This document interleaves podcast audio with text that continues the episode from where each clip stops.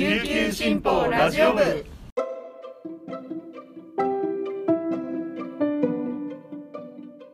おはようございます。沖縄から届ける声の朝刊、琉球新報ラジオ部です。2022年1月25日火曜日、本日のパーソナリティはデジタル推進局の上里あやめが担当します。今日の那覇の予報は晴れ時々曇り、最低気温は17度、最高気温は21度となっています。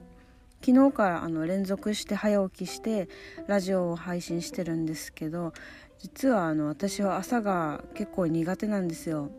だから毎回ラジオ担当の日の前日はもう絶対寝坊しませんようにって願いながら、もうお願いしますと思いながら寝てるんですよ。で、朝苦手な人あるあるかもしれないんですけど、多分普通に夜寝るのが遅いんですよ。謎になんか寝る前に爪切りたくなったりとか、 YouTube いらんの見てしまったりして、気がついたらこんな時間だってなってることがたびたびあります。で、またやってしまったなって毎回思うんですけど、気がついたらまた夜更かししてしまうのがいつもの悩みです。なんかいい方法ないですかね。誰かいたら教えてください。それでは本日のピックアップニュースをお届けします。最初のニュースです。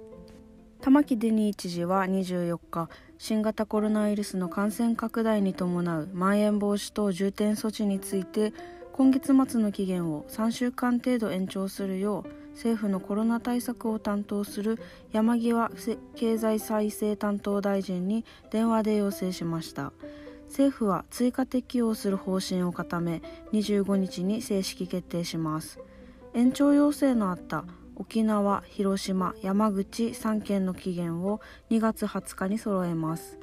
要請前に県庁で記者会見を開いた玉城知事は、直近1週間の人口10万人あたりの新規感染者が 679.07 人だった1月18日で、第6波のピークは超えたとして、重点措置は一定程度の効果が得られたとの見解を示しました。その上で、今重点措置を解除して若年層における感染が再拡大した場合、地域医療は耐えられる状況にはない。新規陽性者の減少傾向を維持するためには重点措置を継続することが必要だと説明しました。次のニュースです。玉城デニー知事は24日、県庁で記者会見を開き、県内3カ所に設置する予定の新型コロナウイルスの広域ワクチン接種センターを2月5日にも稼働すると発表しました。名護市の県北部合同庁舎と那覇市の那覇クルーズターミナルは来月5日から、沖縄市の総合結婚式場 NBC は来月6日からとなります。予約開始は1月29日以降を予定しており、予約方法は今後発表します。接種人数は県北部合同庁舎が1日250人、NBC と那覇クルーズターミナルは各500人を想定しています。ワクチンはモデルナ社製を使用します。県は24日、ワクチンの3回目接種スケジュール案を発表しました。2月には一般高齢者の追加接種が本格化する見込みです。最後のニュースです。